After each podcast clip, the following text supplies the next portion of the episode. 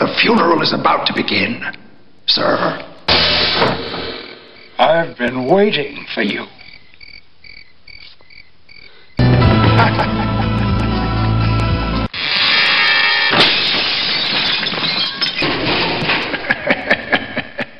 boy. You play a good game, boy. But the game is finished. Now you die.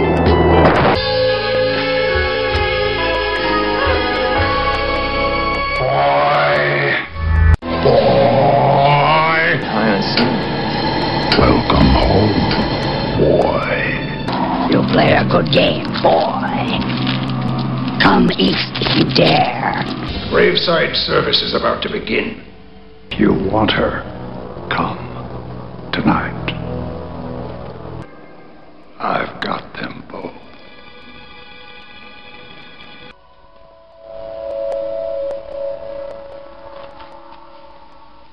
They have no need of your services. You think that when you die, you go to heaven. You come to us. Hello again. And goodbye. It's only a dream. No, it's not.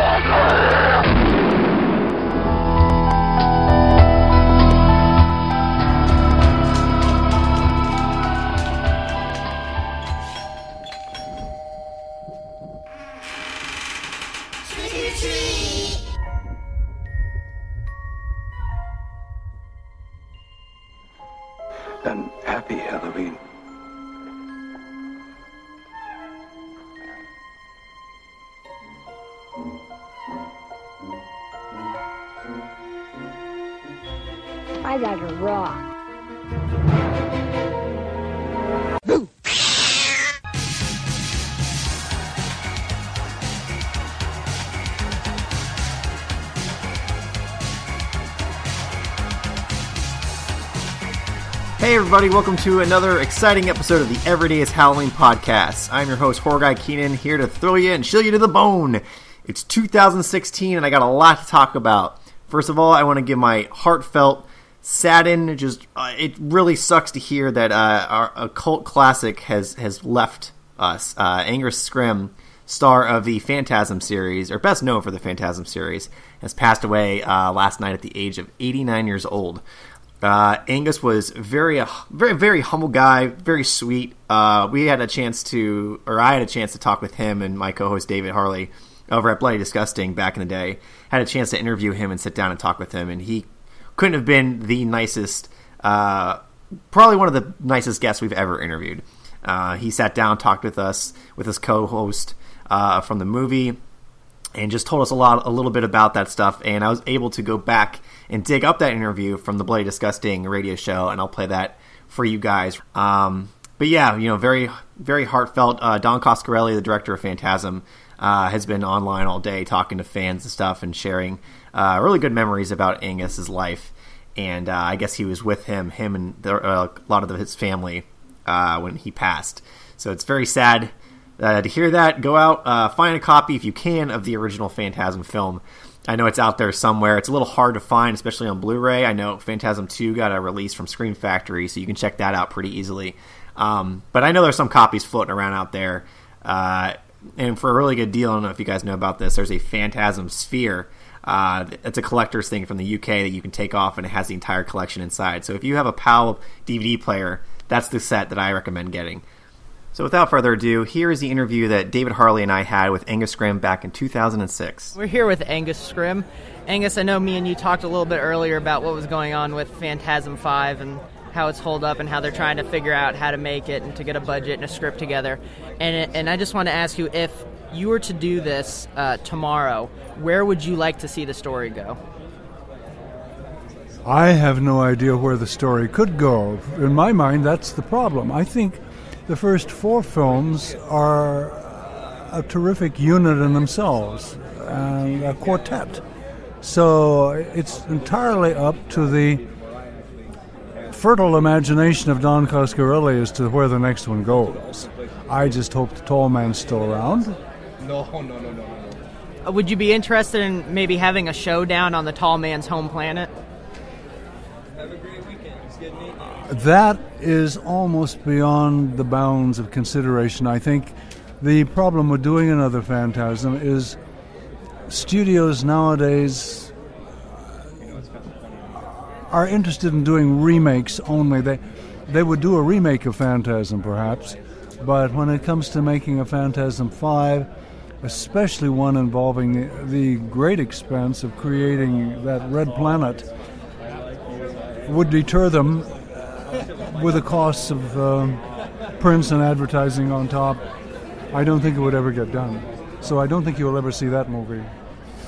Um, now I know you just finished uh, doing I Sell the Dead, and it's about to premiere in Toronto next week. That's right. Uh, this coming weekend, it's going to premiere at, in, in Toronto, and I'm, I'm told that Ron Perlman and Dominic Monaghan, Larry Fessenden, the director Glenn McQuaid, and I will all be there. It's uh, I've heard nothing but great advance word on that that movie. It's supposed to be hilarious as well as scary, and Perlman and Monaghan and Fessenden are all at their best. So I can't wait to see that movie. I think it'll be a big hit in 2009. I Sell the Dead. Now uh, the story centers around grave robbing in Ireland. Um, are you are you doing any uh, back to your old grave robbing ways? Isn't that amazing? There are so few grave robbing films. There was The Body Snatchers back around 1943. And of course, as you, you pointed out, The Tall Man's a grave robber. No, I'm. Uh, Larry Fessenden and Daniel Manche and uh, Dom, uh, Dominic Monaghan play the grave robbers, and I play Dr. Vernon Quint, who buys the corpses and doesn't care where they come from. Um, what was it like working with uh, Larry Fessenden? I know he's done a lot of uh, high, higher profile indie flicks like The Last Summer and Wendigo. Right. Well, Larry is uh, a man of all seasons. He he uh, he writes, he directs, he acts, and uh, we did the off season together. I had some scenes with Larry in that. He was also in Automatons, uh, Jim McKenney's film about a robot war, which has received rave reviews. He. Uh, he's a joy to work with. He he, he uh, he's just so brilliant and so comprehensive in his abilities and his thoughts. He um, he's also very heavily into uh, uh, fighting global warming and has a wonderful website devoted to all the latest news on on the ecological uh, situation. So Fessenden is a young man I admire enormously. Now, when you were uh, having your talk over in the other convention hall, I saw the trailer for uh, Automatons, and I, I thought it looked great. And it looks almost like a, a David Lynch remake of Metropolis in some ways, and it, it has the same sort of style as maybe Tetsuo the Iron Man. Um, what could you describe your character a little bit to us? Yes, well, uh, Automatons was done by Jim McKenney, who, who at the age of seven saw a robot movie and spent the rest of his life uh, as, as a child looking for another one. He, he loved it so, never found one. So now that he's in his, his 20s he, he, and is making movies, he decided to make his own robot movie like an old scratchy black and white movie that might have been made in the early talkie era of the 30s. And it's a robot war movie, an anti movie. I play the long dead scientist who has left a recorded video diary of the progress of this long war for his protege, a girl who was the, almost the sole surviving member of her race who still keeps repatching her old robots to go out and fight the enemy. And uh, he's actually the mun- munitions designer for their their world, who gradually becomes very disenchanted with the people at the top who keep lying about the progress of the war and until eventually he's killed off, I think. I know um, around Christmas you're going to be doing a, a play, I believe, a sort of a Ray Bradbury Christmas story. Could you tell us a little bit about that? I've worked for the Ray Bradbury Theater on a couple of occasions, and uh, Ray's always a joy. He always comes to at least a couple of rehearsals a week and is often there on Friday night to greet the audience and introduce the plays. He's uh, he takes a hands-on interest. Alan Hubbs, who directs for him, has suggested that I do a Christmas play Ray has written, which they're hoping to stage at a theater in Pasadena uh, this Christmas. And I haven't seen the script yet, but I may well do that. It's irresistible. Now, one final question. Out of all the spheres in the Phantasm movies, which one was your favorite? Which sphere? So did she even see you The in the film at all? first, you don't appear till a bit later on. Uh, spheres. Oh my god. Oh my, I've forgotten the name of the wonderful man who designed that first sphere and then died before he ever had a chance to see the film. Then uh, eventually Carrie Pryor took over the designs and made all kinds of sophisticated spheres that you've seen.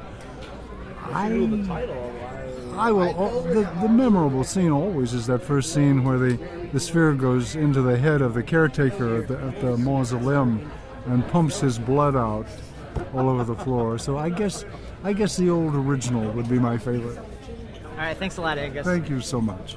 Thank you. I appreciate it. So wherever you're at, just remember to stop and smell the ice cream. Rest in peace, Angus. Let's jump into some news, shall we? Uh, M. Night Shyamalan will be directing the new Tales from the Crypt remake. Uh, at least the first episode, anyway. He's going to be the showrunner of this new series on TNT. That's right, not AMC, not even HBO, or Netflix, TNT. So now, what does this mean? We're going to get a new Tales from the Crypt series um, that's going to have no real gore, uh, no nudity, and they have to watch their language. Now, some MPA breakthroughs have happened with shows like The Walking Dead where we get some really cool kills and murders. But to make Tales from the Crypt on TNT, I think is a little asinine. Um, I mean, this is a straight out buyout. Now, what this also means is because they just bought out the the um, the comic book rights, we're not going to get the Crypt Keeper himself being on the Tales from the Crypt series. Now, I know a lot of you are really pissed about this, but HBO owns the rights to the Crypt Keeper and John Kassir's voice. So they're going to have to look more into doing their own thing. Now, this isn't a horrible thing because um, the EC comics that came out prior to the HBO series uh, had three hosts. And they were like the, the circles on the side of the comics, you know, and they were the witch, the the crypt keeper, you know. They they told uh, you know, Uncle Creepy, they told stories, and they all did very near of a fireplace uh, or in a morgue. So what I think they're going to do is they're going to go more the route of the comic book series of Tales from the Crypt rather than the HBO series. Now that's fine. If they try to differentiate themselves from the HBO series, I'll like it a little bit more. I'm just really worried about the ratings that are going to happen. On top of just having M Night Shyamalan's name on this, I mean, The Visit came out recently and was kind of, you know, it was all right, but it wasn't anything to, you know, get up in arms and be really stoked about.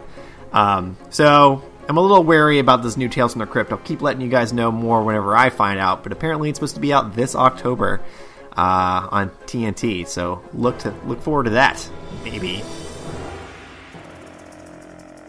Scream Factory is at it again with their new catalog of the Texas Chainsaw Massacre 2, which is probably one of the best, most awkward remakes around, uh, and Serpent and the Rainbow. Uh, both are coming very soon and got really cool uh, Scream Factory covers and flip covers uh, for these releases, including being restored and looking just beautiful. Uh, Serpent in the Rainbow will be out February 23rd. No release date yet on Texas Chainsaw 2. Uh, you can look for uh, original, new behind the scenes features on those. And uh, yeah, so keep an eye out for those beautiful, beautiful Blu rays. Uh, Fear the Walking Dead will return April 10th at 9 p.m. Uh, for those who still are watching or care about Fear the Walking Dead. And also, I think they're going to add that one character from the airplane skits in between for The Walking Dead into the series this season. Um, still looking forward to the new season of the original Walking Dead, who will start Negan. Uh, right now, they're looking at working with the MPAA and his kind of very uh, broad language. Uh, you can't really write Negan without using the word fuck, shit, cunt, bitch, ass, tits, and all that fun stuff. Uh, so you know they're trying to work with them, and maybe AMC can possibly, you know, since the show's on pretty late and it's pr- and it has warnings, you know, be able to maybe throw a fuck or a shit in there uh, every now and then. You know, it's really cool time to. I mean, I know it's kind of like vulgar to think about this, but it's a really cool time that you know series are ro- like working with the MPAA and kind of like bending and breaking the rules because the MPAA has always been just such a fucking asshole about just everything. And I mean, God, since the '90s, I haven't seen them lighten up this much ever. So it's it's really cool to see that happen. Sad news on the Guillermo del Toro Pacific Rim 2 front. It looks like uh, Pacific Rim 2 is pretty much delayed indefinitely over at Legendary Pictures. Uh, the film was pretty much given its treatment and budget brought in, and they kind of just sat it aside and kicked it off to nothingness. Seeing as how China was the, really the only place that really bring in numbers for the first Pacific Rim film, uh, Guillermo del Toro has already looked at remaking the 1966 sci-fi adventure film Fantastic Voyage, uh, seeing as the guy does not stop doing anything ever. So will we see Pacific Rim 2? It's not out of the question 100%, but for right now, it looks like it's not coming out at all.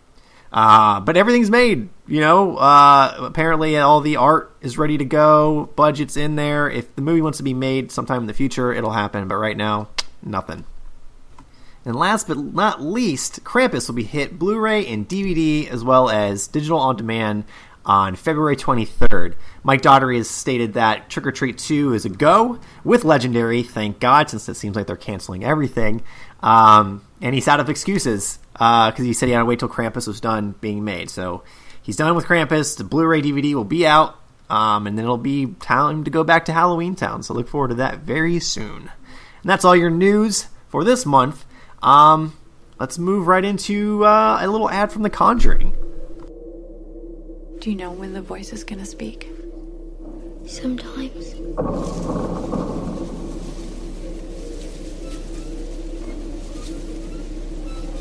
Does it ever say things just to you that you can only hear? Yes. Does it feel like it's coming from inside of you? More like it's coming from behind me. Like I'm being used.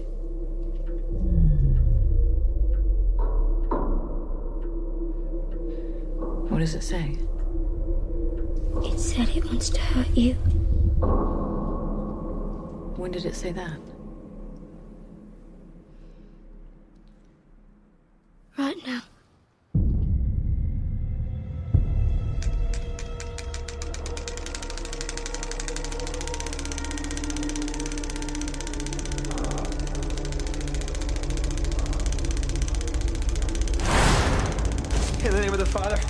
Son, and the Holy Spirit.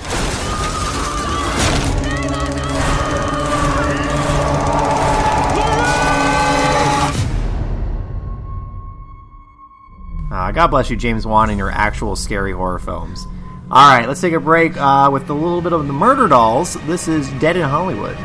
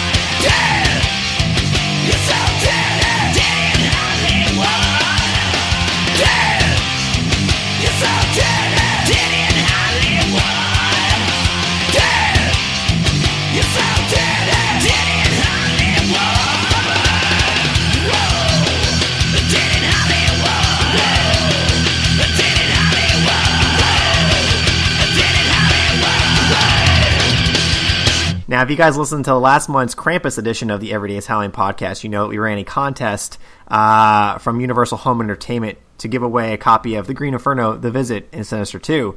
Uh, and I'm happy to announce the winners for that contest. They are Brandon Medley, who got a manicure grooming kit for Christmas one year. That's awful. He'll be taking home a Blu ray.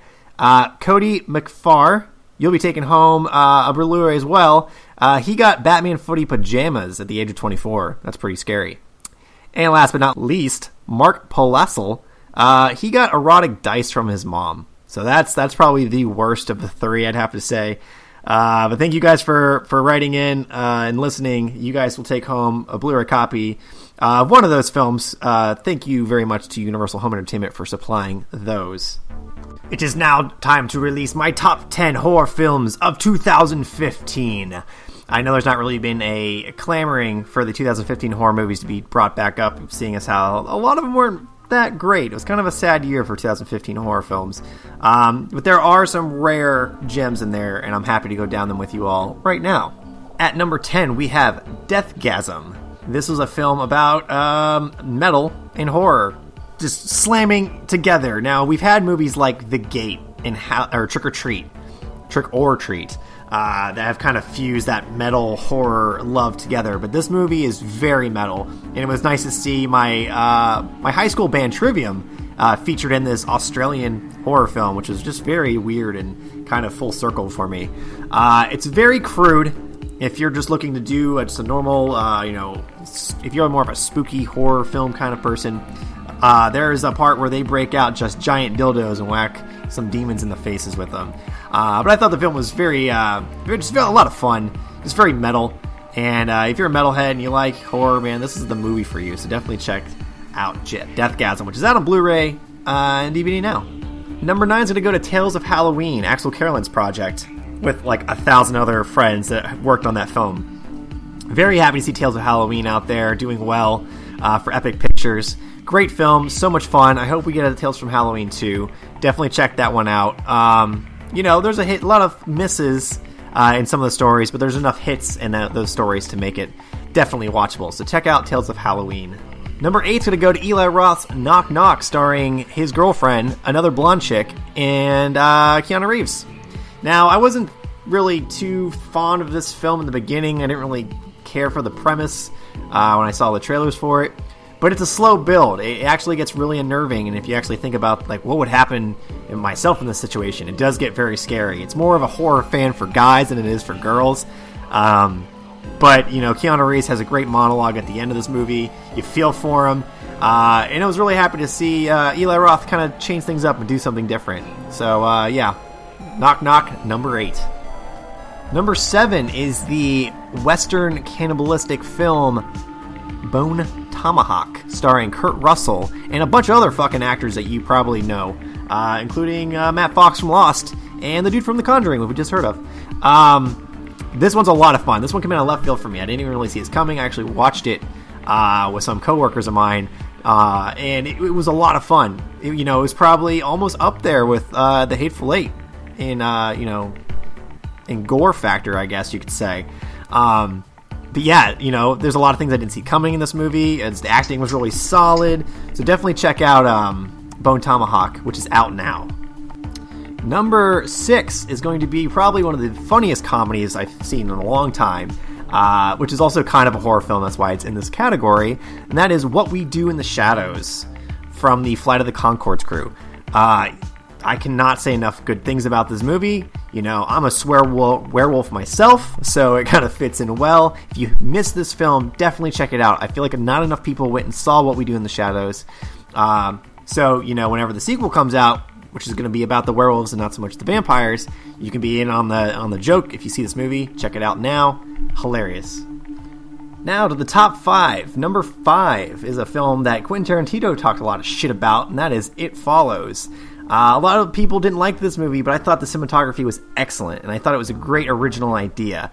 Um, and I wouldn't mind seeing a sequel to It Follows if it ever came out. Um, you know, it looked beautiful, it was a lot of fun, and you know what? Didn't fall asleep through it. So I'm going to give this one the top five, uh, number five pick for sure.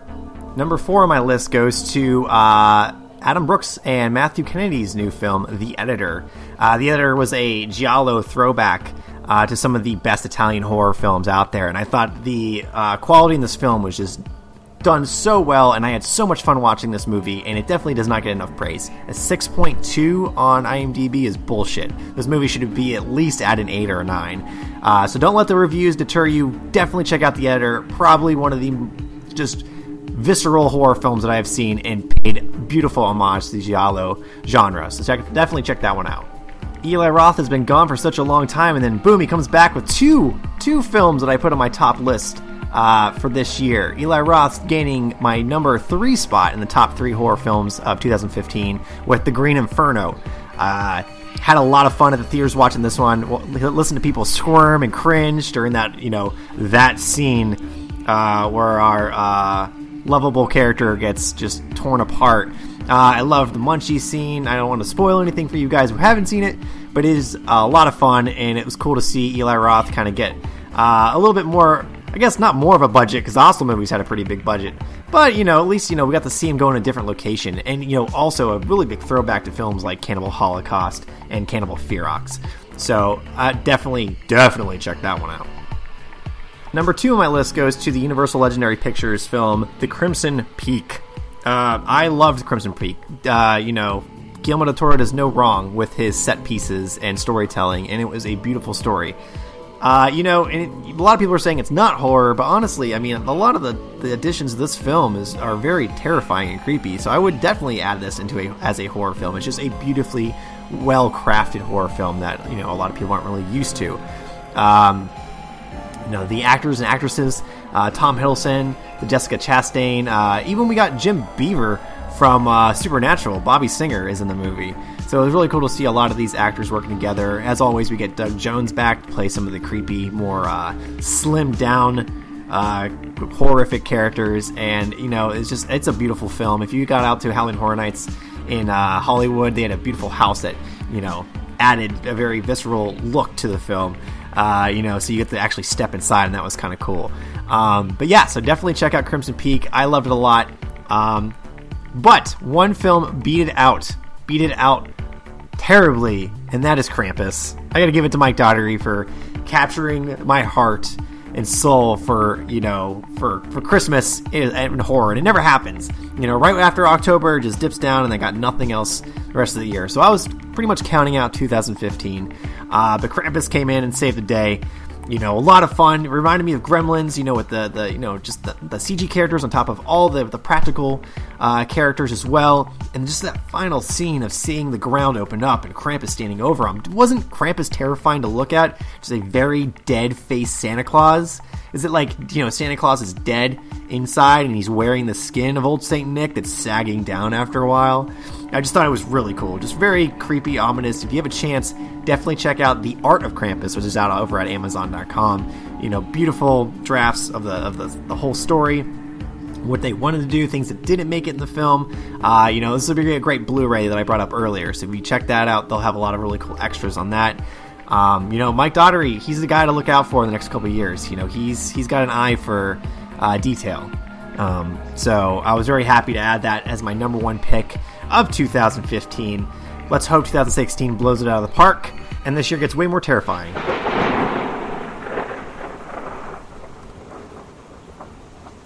Facing the harsh truths of this world isn't for the weak. But it's time you finally know who you are. True circumstances of your birth.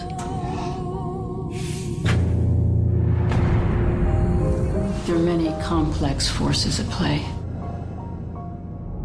You'll have all the answers in time. Some want you to fulfill your destiny.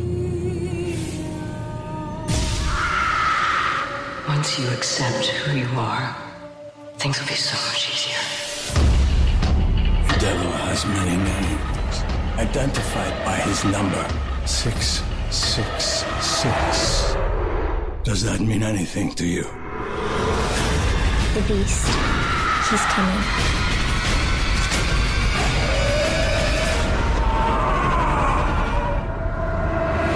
That's right. Everyone's favorite demon child is coming to A&E with Damien, Series premieres March 7th at 10 o'clock on A&E.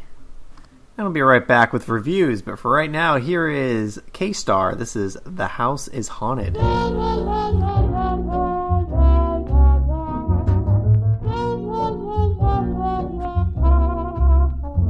house is haunted by the echo of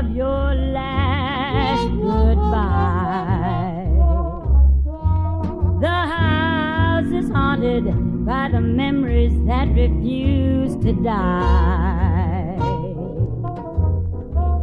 I can't get away from the vision that brings intimate glimpses of intimate things. A voice in my heart, like a torch singer sings. I wonder who's kissing him now. The house is haunted by the echo of your favorite song.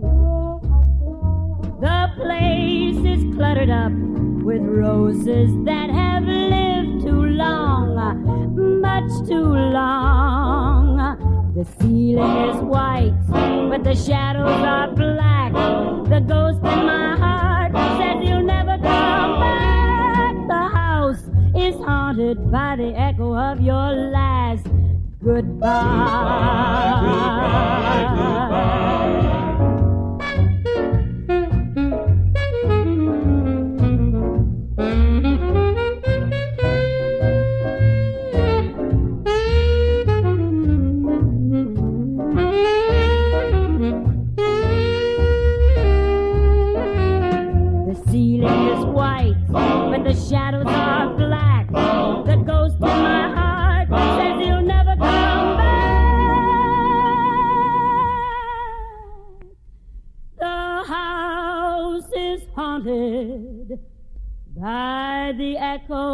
of your last goodbye. Goodbye, goodbye, goodbye, goodbye.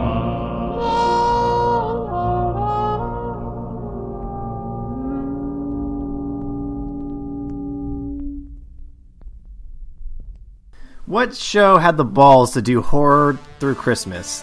Well, that would be uh, Ashley Williams with the Ash and the Evil Dead series uh, that Starz premiered this October.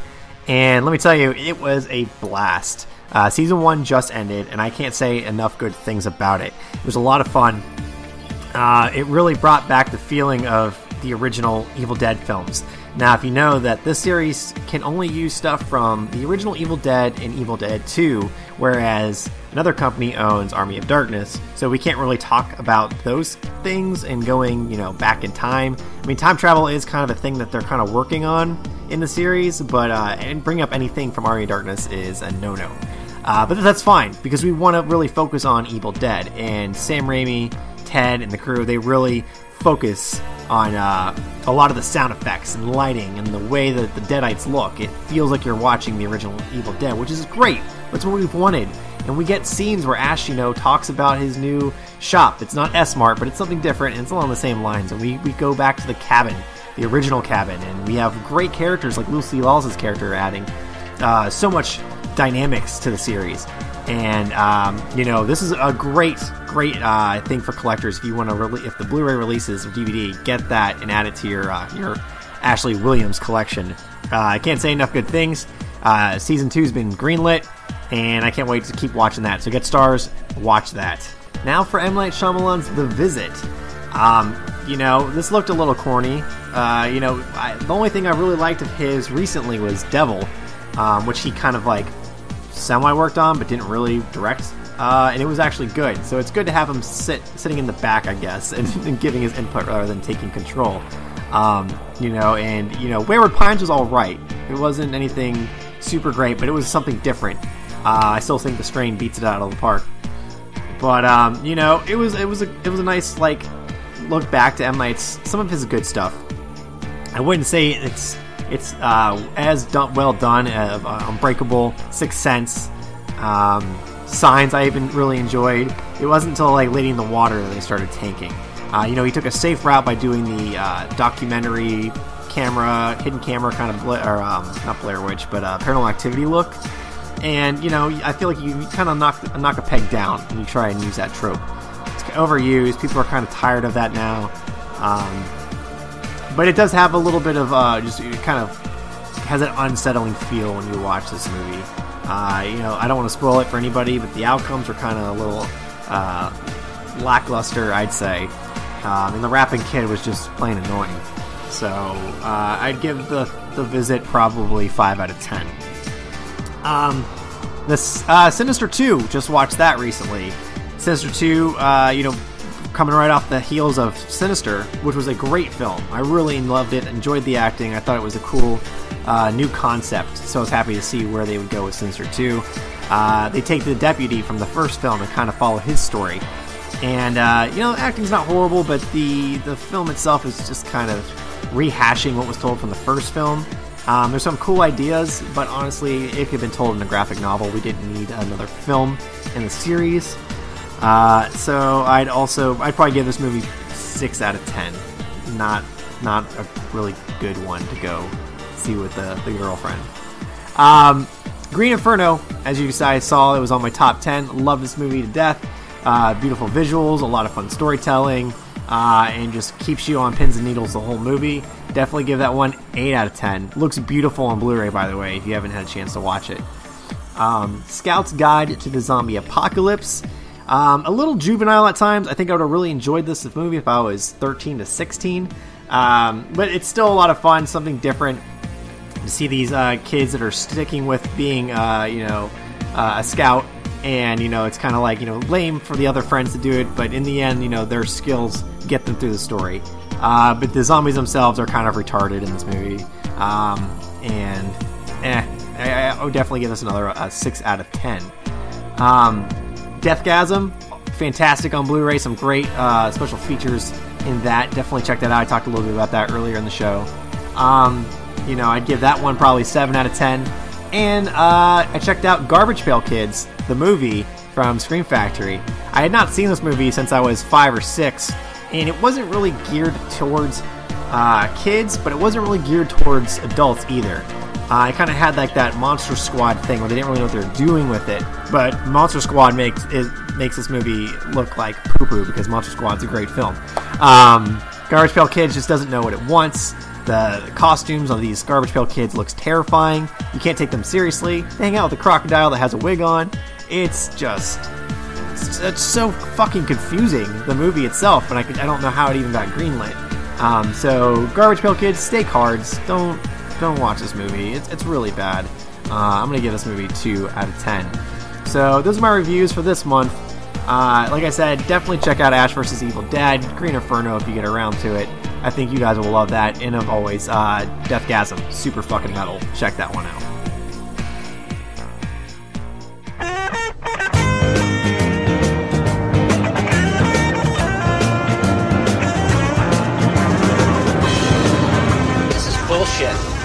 You know, I trust that fucker Charlie about as much as I trust you. Where the hell you get off talking shit about Charlie? Hey, I know what I know, and I know I don't like that nutsack. Well, unless you got a better suggestion, I suggest you keep your fucking pie hole shut. That is the only remotely safe place I know about. Uh, hey man, if anyone's interested, I think I'm gonna be wanting some ice cream in about 10 miles. Hey man, I think I'm gonna be wanting some ice cream in about 10 miles. Don't you fucking imitate me, it's fucking rude. I know what I know, and I know I don't like that nutsack. Fuck you. Fuck you. Two fucking seconds for the kid. Is that gonna kill you? Yes, it is gonna kill me. I have calculated the time, and two seconds is the exact amount of time that's a hazard to my fucking health. Come on, don't be such a fucking drag. I'm starving. Hey, eat this. What is your fucking problem? I'm in and out in two seconds. You know, I think I'm gonna get me some tutti fucking fruity. Tutti fucking fruity, that sounds good. Tutti fucking fruity. Shut up. Tutti fucking fruity. Tutti fucking Uh, fruity. shut up. Tutti fucking fruity. Listen, there is no fucking ice cream in your fucking future.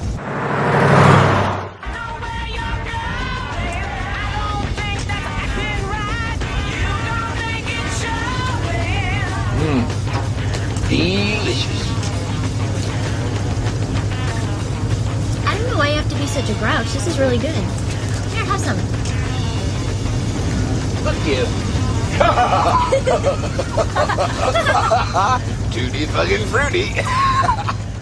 So here are my Tutti fucking fruity picks of 2016. Yeah, I haven't seen these movies yet, but at least they're original horror films that we can kind of look forward to. Um, on January 22nd, we have The Boy, starring The Walking Dead's Lauren Cohan. Uh, this is basically uh, a lady who's uh, nanny for hire gets hired to look after the boy, but the boy isn't a boy; it's a doll, and horror ensues. So check that one out soon. Uh, my top pick of 2016, which I'm looking forward to the most, is Rob Zombie's 31, which was crowdfunded.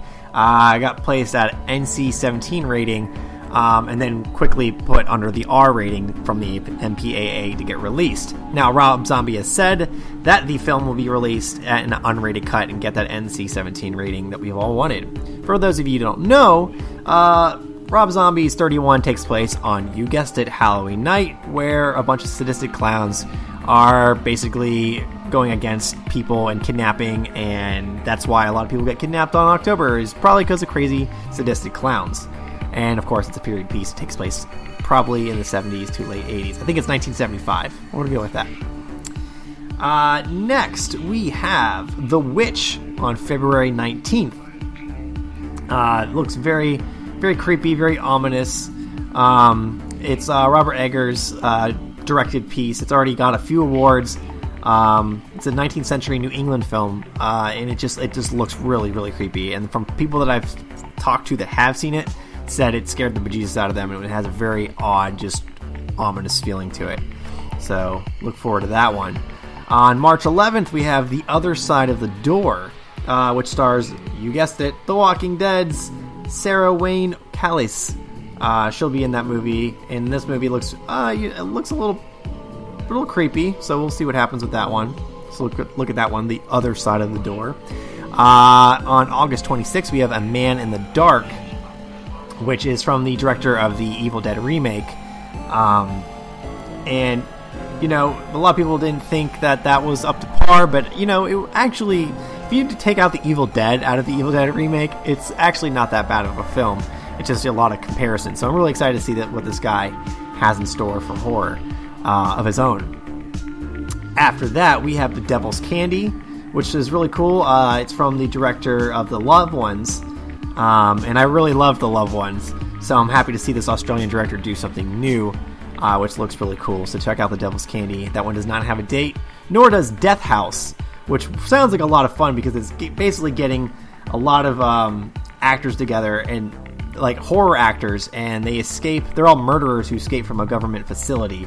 And we're talking like Robert Englund kane hodder doug bradley Bill Moseley dee wallace michael berryman barbara crampton Ken Foree. List goes on and on of all these people that are going to be breaking out of this uh, insane asylum uh, penitentiary. Uh, so look forward to that one. And last but not least i have holidays which is kind of piggybacking off of mike Dougherty's success um, we know Kevin Smith is apparently doing one of the holidays, and it's kind of like uh, Masters of Horror, where they give a director uh, a holiday to, to kind of you know wing after, but add like a horror element to each holiday. So that'll be pretty cool to see that um, come together. That one also does not have a date. So there's some really uh, new horror films coming out in 2016. I'm looking forward to. When I get the updates on new ones, I'll be sure to let you all know as well.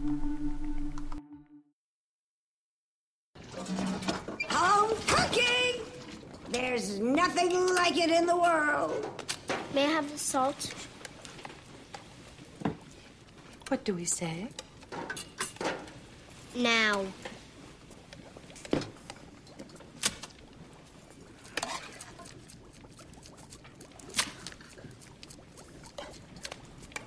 What is this?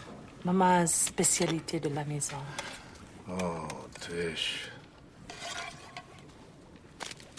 Start with the eyes.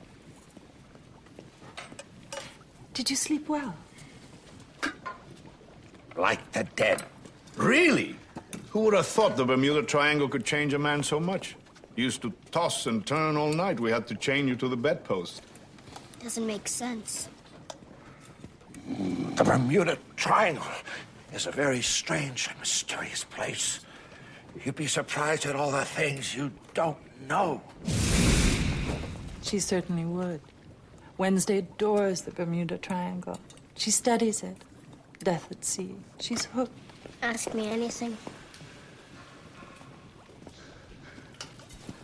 Being in my old room sure brings back memories.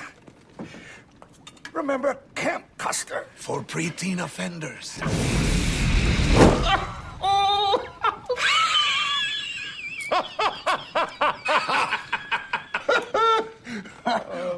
Memories precious? Today I like to wander through the house, remembering. No, no, sorry, old man. No wandering today. Today we're going straight to the vault.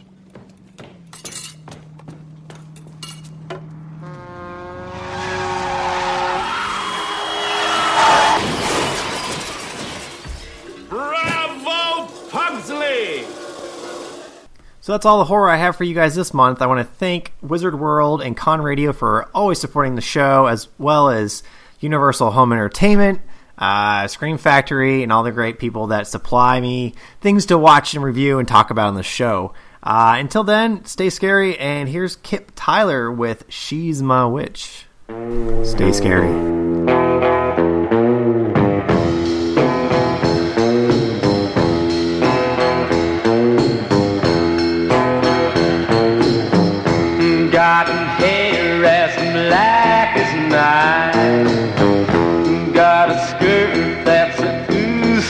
I'm telling you, I got a itch. She's my witch. Love her though she's good and bad. Mess around and you've been had. Got a key and a nasty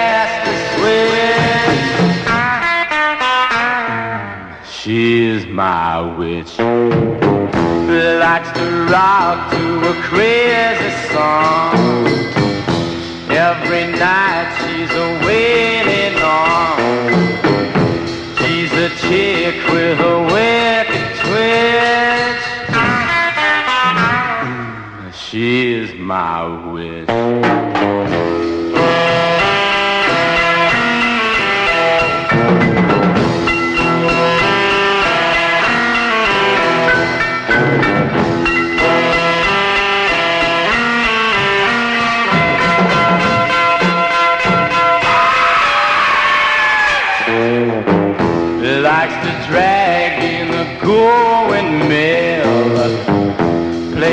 Chicken just for the thrill.